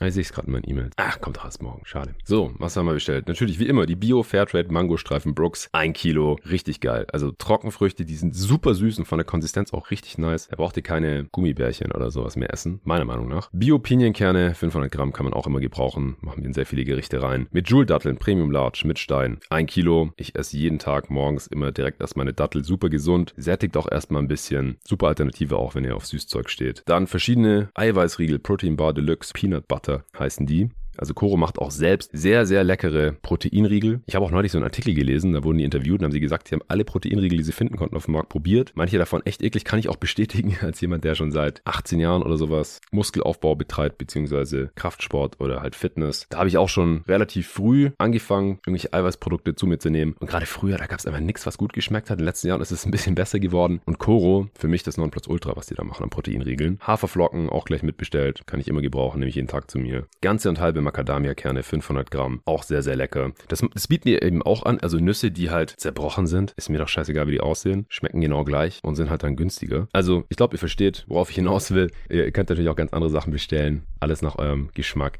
Ich kann das sehr, sehr empfehlen. corodrogerie.de und der Code MBA für 5% Rabatt. Findet ihr auch beides, Link und Code, wie immer in der Beschreibung dieses Podcasts. Okay, jetzt äh, müssen wir wohl zu Philly kommen. Die habe ich als Sub-Contender. Ja, habe ich jetzt nicht viel weniger Chancen als Miami gegeben, versteht mich nicht falsch. 10% auf die Finals, 2% auf die Championship. Gibt jetzt vielleicht Hörer, die sagen, was? So wenig. Ja, aber. Manche sagen, was? So viel. So viel. 2%. Wie geht das? Ja, also ausschließen will ich es überhaupt nicht. Wenn Embiid fit ist, das kann halt mal passieren. Haben wir halt einfach noch nicht gesehen bisher. Auch früher oder später immer irgendwas gehabt in den Playoffs und hat halt auch spielerisch nicht immer geliefert, gerade in entscheidenden Spielen. Das gibt's nicht wegzudiskutieren, haben wir im Pod auch schon oft besprochen.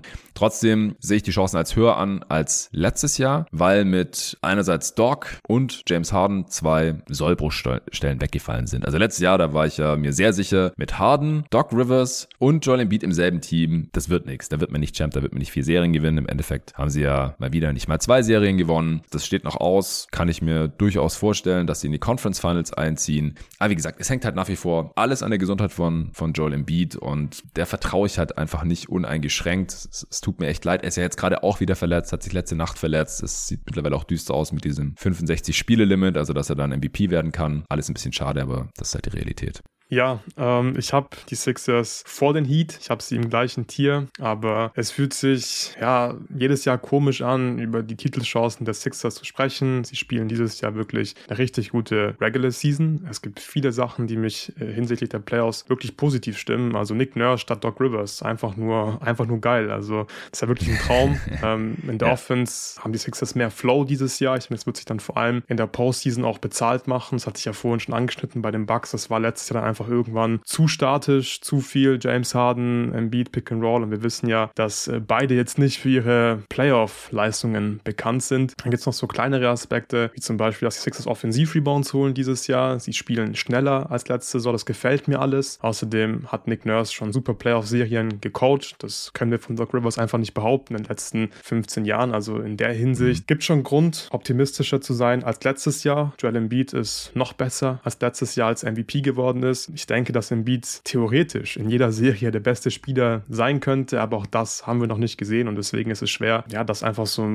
direkt mit einzuberechnen. Ey, die Sixers, die haben halt einen, einen Top-5-Spieler, weil das war Embiid halt noch nie in der Postseason, deswegen ich weiß nicht, was ich damit anfangen soll. Ähm, ich denke, dass das Embiid natürlich einfach ein Matchup-Albtraum ist für die meisten Gegner, aber dafür muss er halt fit sein und er muss einfach liefern. Ja. Ich glaube, er hat es in sich. Ich glaube wirklich, dass, dass Joel Embiid ähm, einfach irgendwann einen krassen Playoff-Run haben wird, weil er hat hat sich ja immer verletzt. Ich glaube, das vergisst man manchmal auch. Er hat ja nicht einfach nur mhm. scheiße gespielt. Klar hat er auch schlechte Spiele, aber er war einfach oft angeschlagen wegen irgendwelchen Freak-Verletzungen in der, in der Postseason. Das ist einfach viel Pech gewesen für mich. Und ich möchte einfach mal sehen, dass der Typ fit ist und hoffentlich dann zwei Monate komplett rasieren kann in der Postseason. Stand jetzt bin ich aber auch da, ja, so ein bisschen skeptisch, ein bisschen pessimistisch und äh, glaub's halt erst, wenn ich sehe. Äh, die Sixers haben, glaube ich, auch mit Maxi als zweite Option, ja, so ein bisschen jetzt nicht Glück gehabt, weil es war jetzt kein Glück, dass die Maxi haben, aber es ist schon, schon nice, dass du James Harden traden kannst, der letztes Jahr dein zweitbester Spieler war und du hast halt sofort jemanden, der zumindest in der Regular Season die zweite Option sein kann. Und ich bin super zufrieden mit Tyrese Maxi. Ich finde, der passt noch besser neben Joel Embiid als James Harden. Wie gesagt, mehr Flow, mhm. höhere Pace in der Offense und so weiter. Die Frage ist nur, ist Tyrese Maxi halt wirklich bereit, in der Postseason zu liefern? Er wird mit Sicherheit mal gute Spiele drin haben, aber kann er konstant liefern? Ich denke, er wird konstant liefern müssen. Letztes Jahr als dritte Option hat er 21 Punkte, zwei Assists bei einem True Shooting von 55 Prozent aufgelegt und er war halt wirklich sehr inkonstant. Mal macht er 12 Punkte, mal macht er 33 Punkte. Das geht dieses Jahr einfach nicht klar und auch da bin ich mir unsicher, ähm, wie Maxi halt zocken wird. Ähm, die Sixers sind weiterhin mit Maxi auf dem Feld und dem Beat auf der Bank ziemlich gut. Plus 8 Net Rating in über 1300 Possessions. Das ist ein sehr gutes Zeichen. Aber ich denke, man hört einfach schon raus, es sind immer noch sehr, sehr viele Fragezeichen da. Das ist ja auch klar, das muss ich niemandem erklären. Die Sixers haben wahrscheinlich wie kein anderes Team in den letzten 5, 6 Jahren in der Postseason underperformed und ähm, die Leute enttäuscht. Und deswegen sind sie für mich auch klar kein richtiger Contender. Deswegen sind sie im, im äh, Sub-Contender-Tier und mhm. diesen Stat habe ich mir für jedes Team angeschaut, wie sie gegen Top 10 Teams bislang performen in der Regular Season. Die Sixers haben in zwölf Spielen nur fünf Spiele gewonnen gegen Top 10 Teams. Embiid hat natürlich auch ein paar Spiele verpasst, aber ich habe schon so ein bisschen das Gefühl, dass die Sixers halt eher ein Team sind, die halt einfach die schlechteren Teams der Regular Season komplett zerstören, weil sie Embiid haben und der nicht verteidigt werden kann von denen und sich halt gegen schwerere Teams dann schon schwer tun und tendenziell dann nicht über sich hinauswachsen, sondern einfach es nicht schaffen, dann gegen diese Teams zu gewinnen in der Postseason. Es fehlt immer irgendwas oder es ist immer irgendwas schiefgelaufen, Verletzungen, dies, das. Und deswegen bin ich einfach noch pessimistisch. Ich hoffe, dass dieses Jahr das Jahr ist und die Sixers zumindest in die Conference Finals kommen. Ja, das hoffe ich auch. Also ich will es einfach mal gern sehen. Fitter Embiid, der, der dann alle Möglichkeiten hat, seine Leistung aus der Regular Season, die, die einfach krass ist. Und er ist auch spielerisch besser geworden, haben wir ja schon. An ja, klar, Playmaking habe ich komplett vergessen. Genau. Ganz wichtiger Punkt, ja. Ja. Ja, also es ist quasi angerichtet, ja. Embiid muss nur mal fit sein, so dass wir dann halt im Nachhinein nicht sagen können, ja, aber gut, er war halt immer wieder angeschlagen, wieder Gesicht gebrochen oder was weiß ich. Das, da habe ich keinen Bock mehr drauf eigentlich, aber ich befürchte es halt, dass, dass es wieder passieren ja. könnte. Ja. Gut, noch eine wie Sache viele Teams hast zu dem Punkt, ganz ja, kurz noch eine gerne. Sache zu, zu Embiid und seiner, sein Verletzungsproblem. Das ist ja gerade auch wirklich ein aktuelles Thema, weil er hat ja gerade diese Knieverletzung, mhm. hat ein paar Spiele mhm. jetzt irgendwie aussetzen müssen, dann kam er wieder zurück, dann hat er wieder ein Spiel aussetzen müssen und so weiter. Jetzt hat er sich letzte Nacht wieder verletzt gegen die Golden State Warriors, da ist ihm Kuminga aufs Knie gefallen und er sah einfach auch nicht gut aus. Während dem Spiel hat sich äh, komisch bewegt, du hast gesehen, der Typ ist nicht ganz fit und da mache ich mir wirklich richtig große Sorgen. Wenn Joel Embiid jetzt schon im Februar nicht fit ist, das ist ein Riesenproblem für die Sixers und ich hoffe einfach, dass Nick Nurse und die Sixers jetzt nicht irgendwie verheizen werden und vor allem, dass Embiid nicht irgendwie versucht, auf diese 65 Spiele zu kommen. Das wird er eh nicht machen, so scheiß auf den MVP. Ja. Äh, du bist schon einmal MVP geworden. Außerdem wäre es auch, glaube ich, nicht gut, wenn er nochmal MVP wird. Und dann hat er nämlich so viel Druck in der Postseason, weil viele werden sagen, ah, der ist zweimal MVP, war noch nie in den Conference Finals. Er soll jetzt einfach gucken, dass er gesund ist. Ich denke, äh, die Sixers können auch noch Moves machen zu Deadline und dann mal gucken, was mhm. in der Postseason geht. Und das sollte man natürlich priorisieren, dass man dann einfach in diesen zwei Monaten komplett fit ist, dass ein Beat vor allem top fit ist. Und dann können die Sixers auf jeden Fall für jedes Team gefährlich sein. Ja, auf jeden Fall. Hier ist es halt auch wieder so, bei den Clippers habe ich gesagt beim Western Conference Contender Check. Ich weiß nicht, ob das jetzt gut ist, dass Kawhi Leonard jedes Spiel macht, weil sein Knie mal keine Probleme macht in der Regular Season. Ich habe keine Ahnung, was das für die Postseason bedeutet. Ob das dann ein Zeichen dafür ist, dass er da eher auch fit ist, dass er einfach fit bleibt, dass das Problem mit hinter ihm liegt, oder dass das Problem halt dann kommt, weil er vielleicht jetzt gerade jedes Spiel macht. Vielleicht ist es bei Embiid, du hast ja gerade gesagt, das ist vielleicht kein gutes Zeichen, dass er jetzt schon verletzt ist, aber vielleicht ist es auch gut, wenn er jetzt bis zum All-Star Break ausfällt, dann während des All-Star Breaks natürlich auch Pause hat und und dann halt irgendwie auf einmal drei Wochen Pause hatte, ganz unverhofft und dann wieder fit zurückkommt, Ende Februar, Anfang März noch die Regular Season gechillt zu Ende spielt, weiß eh kein Druck mehr da, kann nicht mehr MVP werden, äh, setzt die Back-to-Backs aus, was weiß ich. Und die Sixers sind dann trotzdem genug, gut genug und, und haben Heimvorteil in der ersten Runde oder so. Wobei das könnte eng werden. Aber dass sie dann halt fit in die Playoffs gehen und Embiid halt nicht ganz so platt ist, wie wenn er gerade so irgendwie mit Ach und Krach und Schmerzen in den Knien äh, 65 Spiele noch erreicht und nochmal MVP wird. Also da tendiere ich sogar zu ersterem, dass es vielleicht so ein Blessing in Disguise sein könnte, aber wer mhm, weiß. Ja. Niemand natürlich im Endeffekt. So, meine Frage war jetzt, äh, wie viele Teams du noch hast, die Chancen auf die Meisterschaft haben, also so der, der echten Contender-Definition überhaupt entsprechen. Die Chancen sind jetzt gering, ich habe ja gerade schon gesagt, 4% ja. bei den Heat, das ist 2% bei den Sixers.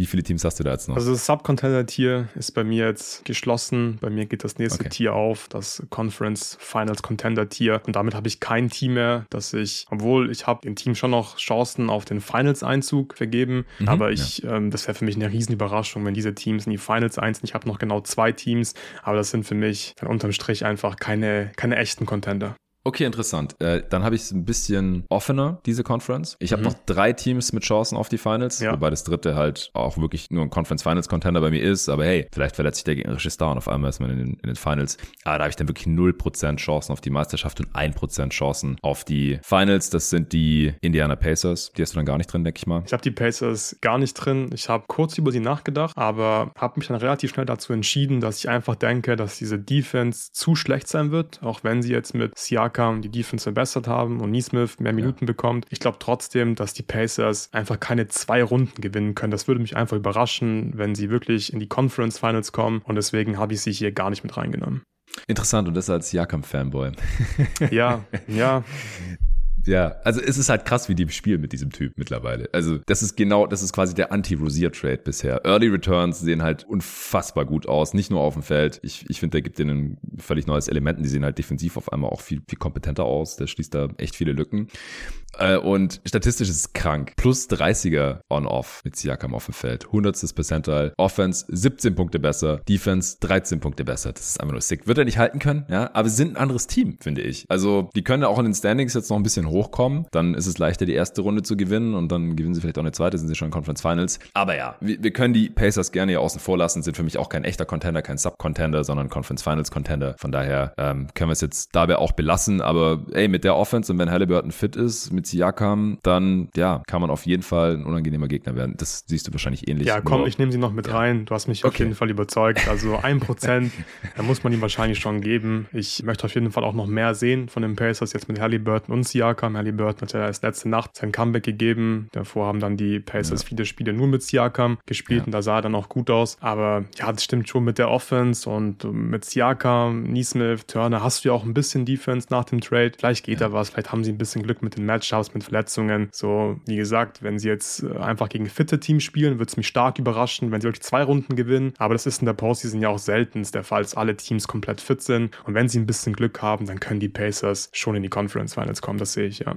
Ja, alright. Ja, dann äh, wirst du jetzt noch die Cavs und die Knicks haben. Ich habe die im Subcontender-Tier drin, zusammen mit den Sixers, also im selben Tier und in derselben Kategorie, also wirklich auf, auf demselben Niveau. Ich hatte nur die Sixers da jetzt am höchsten mit 10% Chancen auf die Finals. Bei den Cavs sind es 7% und bei den Knicks 4%. Ich habe den Knicks sogar 9% gegeben, also hm. Chancen mhm. auf die Finals. Sind wow. für mich dann das erste Team im Conference Finals Contender-Tier. Die Versuchung war wirklich groß für mich, dass ich sie noch weiter nach oben schiebe. Also mhm. vor allem über die Heat zum Beispiel, die Nächsten einfach unglaublich gut drauf in letzter Zeit, haben acht Spiele in Folge gewonnen, ähm, haben mit OG Ananobi Net Rating von plus 25 in inzwischen fast 1000 Possessions, Starting Five, also die neue Starting Five seit der Verletzung von Mitchell Robinson und ähm, dem Trade von OG Ananobi. Das heißt, Jalen Brunson, DiVincenzo, Randall, Hartenstein und OG in immer noch kleine Sample Size, 344 Possessions plus 17 aber. Also das sieht schon alles ziemlich gut aus. Ich würde sagen, dass sie wahrscheinlich in der ersten Runde der Favorit sein werden. Wahrscheinlich müssen sie da gegen die Cavs spielen, stand jetzt, würde ich drauf tippen.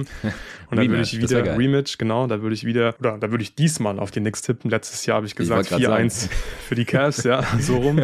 Same. Ja, ja, also die Knicks, die haben einfach ziemlich krasse Stärken. Also vor allem die Defense ist wirklich nach dem OG-Trade for real, for real. Also das ist einfach krass, wie viel Länge, wie viel Masse, wie viel, wie viel Size die haben. Das wird auch in der Postseason definitiv ein Faktor sein. Die Offense, die ist äh, ziemlich gut gut von der Effizienz her. Sie belegen Platz 7 im Offensivrating. Natürlich vor allem dank der Offensivrebounds. Das habe ich letztes Jahr halt einfach komplett unterschätzt. Ich habe auch gesagt, ja, die mhm. Cavs, die haben ja Allen und Mobley, die werden da schon rebounden in der Postseason. So, die wissen ja, dass sie nix das offensive Brett crashen. Ja, sah dann ganz anders aus. Und ich glaube, man muss einfach sagen, dass dieses Offensiv-Rebounding ein großer Faktor sein wird. Deswegen werden die Matchups auch, glaube ich, ja, sehr entscheidend sein für New York. Also haben sie einfach krasse Vorteile am Brett oder vielleicht nicht so krasse. Gegen Milwaukee zum Beispiel könnte es vielleicht ein bisschen schwieriger werden mit Brook Lopez und Janis, auch gegen die Sixers vielleicht mit dem Beat, wenn er Bock hat zu rebounden. Er ist ja jetzt auch nicht der engagierteste Rebounder, aber wie gesagt, ist einfach ein großer Faktor, denke ich, die Matchups insgesamt. Jalen Brunson spielt eine fantastische Saison. Also Jalen Brunson ist ein Superstar einfach. 27 Punkte, 7 Assists ja. bei einem True Shooting von 61 Prozent. Das Ding ist, er hat letztes Jahr in der Postseason ja auch komplett abgeliefert. Er war nicht mal richtig fit, glaube ich. Da hat er 28 Punkte, 6 Assists bei einem True Shooting von 59 Prozent aufgelegt. Und da sind schon viele Sachen da, wo man so ein bisschen fantasieren kann, ey, geht da vielleicht ein bisschen was bei New York?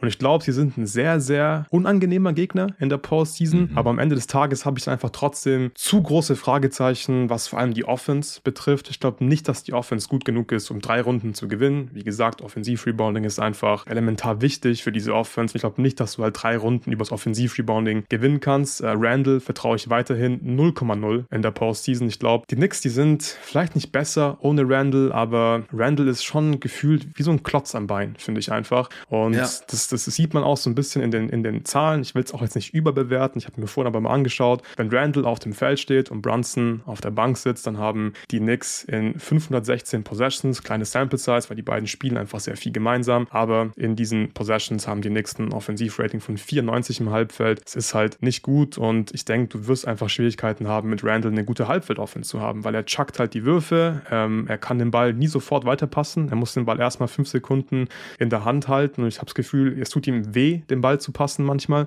Und deswegen sehe ich einfach nicht, wie sie dann wirklich in die Finals kommen, aber zwei Runden gewinnen, das könnte ich mir schon irgendwie vorstellen. Die Knicks, die haben ja auch was dafür getan mit dem OG-Trade, dass sie vor allem in der Postseason gefährlicher sind. Sie sind für mich immer noch ein Regular-Season-Team, die spielen hart in der Regular-Season, sie sind gut gecoacht in der Regular-Season, deswegen gewinnen sie auch viele Spiele, aber in der Postseason halt eher einfach ein unangenehmer Gegner als jetzt wirklich ein krasser Contender. Ja, also gegen die Knicks kann man ganz schnell unter die Räder kommen. Das mussten die Cavs ja leidlich erfahren letztes Jahr in der ersten Runde. Die haben gegen die einfach gar nichts mehr auf die Kette bekommen, gegen die, die Defense und gegen dieses krasse Rebounding. Da war mit Robinson aber dabei, der ist ja jetzt draußen, beziehungsweise die Knicks haben ja nicht Disabled Player Exception bekommen. Mhm. Das heißt, dass unabhängige Ärzte nicht feststellen konnten, dass Mitchell Robinson safe bis Juni draußen ist. Das heißt, vielleicht kommt er doch noch zurück. Weiß ich nicht. Habe ich jetzt hier auch nicht mit einfließen lassen, aber wollte ich noch erwähnt haben. Aber ansonsten sehe ich eigentlich alles genauso wie du. Also ich, es ist mir fast schwer gefallen, den Knicks hier auch überhaupt Chancen zu geben auf die Finals wegen Julius Randle. Also ich glaube einfach nicht an Julius Randle in den Playoffs. Wir haben es jetzt mehrfach gesehen. So, ja, letztes Jahr dann auch verletzt, klar. Aber es, es liegt auch nicht so sehr an den Leistungen, die wir da gesehen haben, sondern auch einfach am, am Spielertyp, an seinem Skill Skillset. So, das, das kann einfach nicht wirklich funktionieren über mehrere Runden. Und solange die Knicks den haben, ist es für mich halt auch wie so ein Klotz am Bein, so ein bisschen wie Forward-Version von Tyler Hero. Fast. Ja. ja. Und auf der anderen Seite sind sie einfach ein richtig unangenehmes Team, sind auch besser als letztes Jahr. Klar, mit Ananobi, das ist ja auch absolut insane. Du hast ja gerade auch schon ein paar Zahlen rausgehauen, aber die Defense, die da vorher schon jetzt nicht schlecht war von den, von den Knicks, die ist mit OG Ananobi auf dem Feld 24 Punkte besser. 24. Also, was ist das denn? Und die Offense ist auch noch um 6 Punkte besser. Der hat auch einen plus 30 On-Off-Wert, wie Siakam, nur dass die Sample Size schon mehr als doppelt so groß ist. Also die Ex-Raptors, die rasieren richtig hier bei ihren neuen Teams. Die Vincenzo war letztes Jahr noch nicht da. Ähm, also auch hier, ich wünsche niemand eine Verletzung oder er hat ja gerade auch eine, sich hier Schulter ausgekugelt und letztes Jahr war, wie gesagt, den Playoffs auch verletzt. Aber ich glaube halt auch, dass ohne Randall das so ein bisschen Addition by Subtraction, weil dann rutscht Ananobi halt auf die 4 und defensiv verteilt der sowieso von 1 bis 5, was halt gerade nötig ist. Dann hast du mehr Minuten für die Vincenzo und für, für Josh Hart oder für Quentin Grimes, dann kommt man vielleicht nicht auf die bescheuerte Idee, den auch noch wegzutraden, weil der eigentlich ein Spielertyp ist, der in der Postseason extrem wertvoll sein kann, so als 3D-Spieler. Ich verstehe schon, woher das jetzt kommt. Ja, wir haben jetzt einen Nobi, wir brauchen jetzt nicht mehr dringend und der ist irgendwie wertvoll auf dem Trademarkt. Ja, aber warum denn? Weil jeder diesen Spielertyp haben möchte. Tradet den Aber liefert weg. er halt in der Postseason, da mache ich mir schon so ein bisschen Sorgen bei Grimes. Ich mag ihn ja irgendwie auch sehr, aber ich glaube, letztes Jahr hat er ja auch nicht so richtig überzeugen können in der Postseason, wenn mich nicht alles täuscht. Ja, aber er muss ja nicht, er muss ja kein Star sein oder sowas. Er muss halt die, die offenen, offenen Dreier treffen und keine Hat er halt nicht gemacht letztes Jahr, 24 Prozent. Ja, und dann genau. ist es halt direkt ein Minusspieler in der Postseason. Ja, ja, aber das waren halt neun Spiele, deswegen neun ja, ja, Playoff-Spielen in seiner Karriere. Über die, sonst hat er halt 38 Prozent seiner Dreier getroffen. Also ich würde den jetzt noch überhaupt nicht aufgeben. Ich glaube nicht, dass sie Randall traden können oder wollen oder werden. Wollen sie Aber, nicht, nee. Ja, nee, glaube ich auch nicht. Ja, also durch den Ananobi-Trade sind sie für mich auch ins äh, Sub-Contender-Tier hier reingerutscht. Ich habe ihnen jetzt, wie gesagt, nur vier Prozent Chancen auf die Finals gegeben. Wenn sie da sind, dann ein Prozent, also auch massiver Underdog. Ich glaube einfach nicht, dass die nächsten vier Runden gewinnen werden, aber so komplett ausschließen wollte ich es jetzt auch nicht. Den äh, Cavs habe ich da schon bessere Chancen gegeben. Äh, 7% auf die Finals und 3% auf die Championship. Also die werden Spannend. für mich in den Finals auch Underdog. Aber ich, ich wollte jetzt nicht hier irgendwie überreagieren wegen dieser Playoff-Runde letztes Jahr. Die Defense war gut. Die Offense hat gestunken, weil auch Mitchell und Garnett ihre Jumper nicht mehr getroffen haben und auch sonst überhaupt niemand da so wirklich einen Jumpshot getroffen hat. Sie haben reagiert in der Offseason. Sie haben Niang reingeholt, sie haben Struce reingeholt. Sam Merrill ist mhm. ein krasser Shooter geworden. Meanwhile. Und ja, Regular Season will ich jetzt auch nicht überreagieren. Du hast ein Video gemacht. Check das auf jeden Fall aus, auf jeden Tag NBA-Kanal. Das kannst du jetzt gerne hier nochmal kurz zusammenfassen und vor allem, was du da jetzt rausgezogen hast, wenn du über die Cavs als ja. Playoff-Team nachdenkst. Es ist super, super spannend, weil ich habe den Cavs nur ein Prozent gegeben. Sie überzeugen mhm. mich einfach komplett auf die Finals, Wochen. ja? Auf, nee, nee, ja, genau, auf die Finals. Also wow, ich bin sehr, wow. sehr pessimistisch, genau. Ich versuche zu begründen, warum. Also die letzten Wochen haben einfach sehr schön gezeigt, wie schön das Leben sein kann, wenn du halt nicht zwei Non-Shooting-Bigs gleichzeitig spielen lässt. ich bin ja auch ein großer Evan Mobley-Fan. Seine Defense ist wirklich krass und gerade die Kombination aus Allen und Mobley, das ist das perfekte Duo, um halt Mitchell und Garland zu beschützen in der Defense. Aber ich glaube einfach, dass es extrem schwer sein wird, mit Mobley und Allen in der Postseason auch mit mehr Shooting drumherum eine gute Offense zu haben. Ich denke, das schränkt dich einfach ziemlich krass ein. Und die letzten Wochen, darauf wollte ich eigentlich gerade so ein bisschen hinaus, haben halt gezeigt, okay, wenn du eine Open Paint hast, weil du einfach neben Allen vier Shooter hast, dann hast du einfach so viel mehr Platz. Äh, sie haben noch mehr Dreier genommen in den letzten Wochen. Donovan Mitchell hat super Pässe gespielt, Playmaking war wirklich richtig krass. Jared Allen durfte viel mehr Playmaking, Verantwortung übernehmen, ist extrem viele Handoffs gelaufen. Die Cavs laufen die zweitmeisten Handoffs in der ganzen NBA nach den Sacramento Kings, laufen extrem viele Chicago Actions, also Pin-Down in Handoff und das ist im Prinzip eine simple Offense, aber sie haben einfach sehr gutes Spacing. Allen ist ein super Rollman, Donovan Mitchell macht die Plays, ist extrem dynamisch einfach als Scorer, hat die Pull-Ups, Mitchell splittert die Pick-and-Rolls wie kein zweiter Spieler in der NBA. Er kommt zum Ring. Das ist einfach alles richtig gut, aber sobald Evan Mobley wieder spielt, wird die Offense einfach komplett anders aussehen. Du kannst so nicht spielen mit Evan Mobley und Jared Allen. Die werden aber natürlich trotzdem viele Minuten gemeinsam auf dem Feld stehen und ich habe einfach kein Vertrauen in die Playoff-Offense. Vielleicht bin ich einfach zu sehr enttäuscht gewesen von der letzten Saison und dazu kommt noch, ja. dass die Playoff-Defense letztes Jahr zwar, zwar gut war, aber man darf halt auch nicht vergessen, die Knicks-Offense, die ist ja nicht geil. Also die Knicks-Offense war halt, die war, glaube ich, jetzt von der Effizienz her insgesamt auch nicht gut, aber vor allem war die, war die Halfcourt-Offense nicht gut von New York. Das war ja aber irgendwo mhm. auch zu erwarten und sie haben halt die Spiele über die Offensiv-Rebounds gewonnen in der Regel. Und ich glaube schon, dass Teams, die mehr Qualität haben in der Offense, Mitchell und Garland gezielt attackieren können. Also und deswegen finde ich einfach, habe ich einfach zu große Fragezeichen an beiden Enden des Feldes, weil das Garland ausgefallen ist, hat natürlich nicht der Offense jetzt geholfen, aber es hat halt der Defense geholfen. Das habe ich dann auch im Video analysiert und zwar haben die Cavs dann dadurch einfach mehr Size gehabt in der Defense. Dean Wade ist einfach ein verdammt geiler Verteidiger. Der Typ, der kann switchen, der kann Guards verteidigen, der kann Bigs verteidigen in Post-Up-Situationen, ist ein extrem smarter Teamverteidiger, macht Offball mit und insgesamt sieht man auch, die Cavs sind richtig gut gecoacht aktuell. Also da ist wirklich jeder fokussiert in der Defense, läuft die Rotation. Jared Allen ähm, zeigt extrem viel defensive Versatilität. Er kann switchen, er kann Drop spielen, er kann hatchen, er kann icen und dann switchen und das ist einfach ziemlich geil. Aber ich glaube, die Cavs sind aktuell nicht gebaut für ein Playoff-Setting und mein kleiner Hot-Tag, ich weiß nicht, wie hot es ist. Ich glaube wirklich, dass die Cavs sich früher oder später entscheiden müssen, wenn sie Mitchell behalten wollen. Okay, behalten wir Jared Allen oder behalten wir Evan Mobley? Ich glaube, mit den beiden wird es nicht funktionieren in der Postseason. Ja, kann ich alles sehen. Hast du sehr gut argumentiert. Und da muss natürlich dann irgendwie noch zu, hinzufügen, falls sich Mobley auf einmal eine Outlier-Entwicklung bei seinem Jumpshot hinlegt oder so. Weil das ist ja eigentlich das, Jahr. was man. Das ist ja enttäuschend. Der kann wirklich genau, nichts ja. offensiv dieses Jahr von ihm. Ja, ja.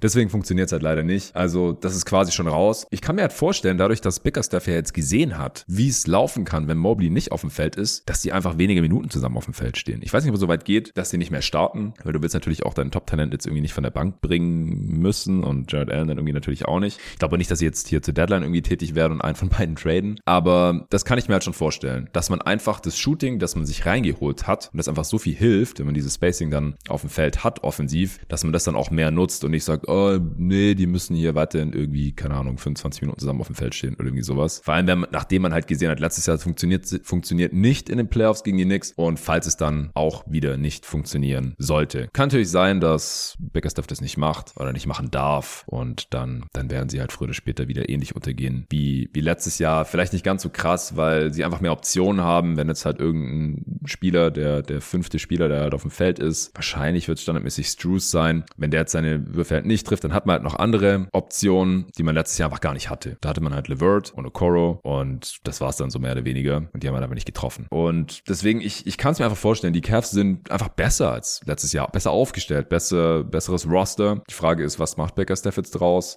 Sie haben jetzt erst ein Spiel wieder mit Mobley gezockt, noch gar keins mit Garland seither. Man muss natürlich auch dazu sagen, das ist passiert. Man hat Garland attackiert in den Playoffs und wenn er halt nicht dann seine Würfe genauso trifft wie in der Regular Season, dann ist es auch schwierig. So ein bisschen das Problem, äh, nicht identisch, aber ja, geht halt so ein bisschen in die Richtung. Mitchell mache ich mir defensiv ein bisschen weniger Sorgen, aber das hat zwei kleine Guards gleichzeitig drauf. Das erste Spiel mit äh, Mobley zurück hat man jetzt gewonnen gegen die Clippers, aber aber Mobley war minus fünf in dem Spiel. Ich glaube, er war der einzige. Ja, und es war halt auch wirklich wieder so, er wurde halt ignoriert, wenn er ja. da am Perimeter stand. Also da hat sich nichts dran dran verändert. Also das muss man wirklich im Auge behalten, wie es jetzt läuft, wenn er wieder Vollzeit da ist und dann auch wenn Garland da ist, wie dieses Team insgesamt wirkt und, und funktioniert. Aber ich will es noch nicht aufgeben. Nicht komplett. Also sieben Prozent, ne? Subcontender, ganz klar, weniger Chancen als bei den Sixers, da waren wir auch schon kritisch, aber ich finde, dass es halt insgesamt ein bisschen runder aussieht als bei den Knicks, auch wenn sie letztes Jahr im direkten Aufeinandertreffen ja. natürlich verloren haben. Ich muss sagen, ähm, ich mag deinen Vorschlag, Evan Mobley einfach weniger spielen zu lassen in der Postseason. Das wirklich will Mobley nicht trashen und ich halte wirklich sehr, sehr viel von ihm und ich glaube, er wird auch offensiv natürlich noch besser und er wird über die nächsten 10, 15 Jahre einer der besten Verteidiger der NBA sein, Top 3, mhm. Top 5, aber ich glaube einfach für ein Win-Now-Team ist es einfach sehr schwierig, schwierig, ihn auf der 4 spielen zu lassen in der Postseason. Und ich glaube auch, dass Allen als defensiver Fünfer wahrscheinlich besser ist, stand jetzt. Also zumindest gegen stärkere mhm. Bigs und so weiter hätte ich, hätte, hätte ich lieber Allen als Mobley auf der 5.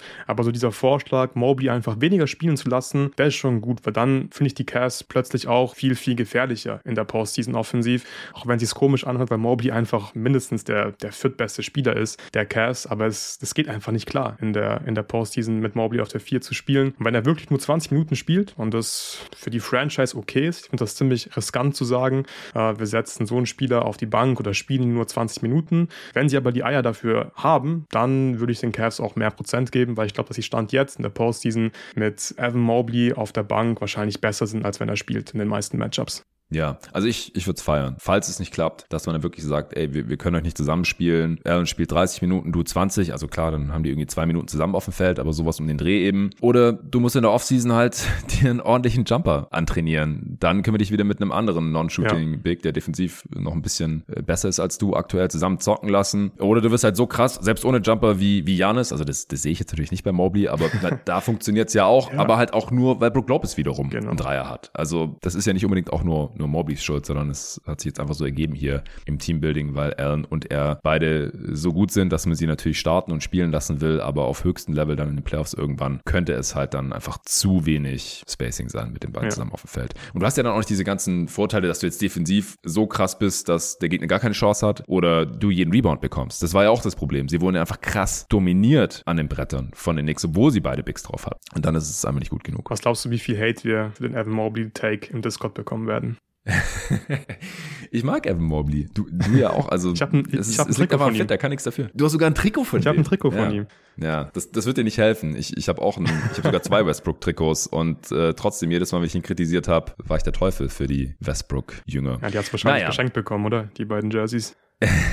also ich habe die beide gekauft. Das eine habe ich tatsächlich äh, für Muna gekauft, weil die früher krasse ja. Russell Westbrook-Fan war. Und äh, das andere, das habe ich mal einigermaßen günstig bekommen. Das habe ich mir nach seiner MVP-Saison geholt. Das ist mhm. dieses weiße mit Sleeves sogar. Das ist eins von ah, ja. zwei Sleeve-Jerseys, die ich habe. Nee, drei. Ich habe noch äh, das von LeBron und das von Kyrie übrigens auch. Ich gelte ja auch immer als Kyrie-Hater. Ich habe auch ein Jersey von dem. Die 2016er Championship, die schwarzen Cavs-Jerseys habe ich auch als Sleeves. Und das war's mit den Ärmeln bei mir in der Trikotsammlung. Und das war's auch mit diesem Eastern Conference Contender Pod. Äh, ja, ich denke, wir haben ein bisschen Gesprächsstoff geliefert. Falls ihr Supporter seid, gerne im Discord euren Senf dazu abgeben. Falls ihr Supporter werden wollt, gerne auf steadyaq.com slash jeden Tag NBA eins der beiden Abos abschließen. Dann könnt ihr, wie gesagt, alle Folgen hören und in den Supporter-Discord kommen. Da sind über 500 unserer Supporter am Start. Da wird jeden Tag über die NBA und alles, was irgendwie annähernd mit Basketball zu tun hat, äh, diskutiert. Aber ansonsten sind wir natürlich auch auf Social Media zu erreichen. Checkt auf jeden Fall Lukas YouTube-Videos aus auf unserem Kanal. Der ist auch jeden Tag NBA, genauso wie unsere Twitter-Seite, wie Instagram. Auf Threads und Blue Sky sind wir auch vertreten. Falls ihr uns da folgen wollt, dann freuen wir uns natürlich auch. Danke dir, Luca. War mal wieder ein geiler Pod. Du äh, nimmst als nächstes das äh, Eastern Conference Power Ranking auf, zusammen mit dem Tobi. Das kommt dann für Supporter am äh, Freitagabend spät. Und dann nehmen wir zusammen am Sonntag mit dem Tobi Bühner wiederum und dem äh, Sven Scherer natürlich in der altbekannten Besetzung unsere Mock Trade Deadline auf. Äh, bevor da noch die ganz großen Moves passieren in der nächsten Woche, werden wir das alles schon mal für uns durchexerzieren. Wir simulieren die anstehende Trade Deadline, indem wir alle 30 Teams auf uns vier verteilen, uns natürlich Strategien überlegt haben, schon Trade-Angebote und Packages überlegt haben und dann gehen wir in die Verhandlungen. Wir nehmen das alles als Podcast auf. Das haben wir jetzt schon mehrere Jahre gemacht. Das hauen wir dann natürlich auch raus. Nehmen wir Sonntag auf, kommt dann am Montag raus. Auf jeden Fall für die Supporter. Wahrscheinlich mache es wieder so, dass der erste Teil, die erste Hälfte oder sowas öffentlich zu hören sein wird. Ausnahmsweise. Normalerweise kommt der öffentliche Podcast gerade immer donnerstags. Der hier kam jetzt mittwochs, wenn ihr den hört. Und dann gibt es ausnahmsweise am Montag, abgesehen vom Newspot Weekend Edition, noch einen Teil der Mock Trade Deadline voraussichtlich. Also darauf könnt ihr euch schon mal freuen. Vielen Dank fürs Zuhören und bis zum nächsten Mal.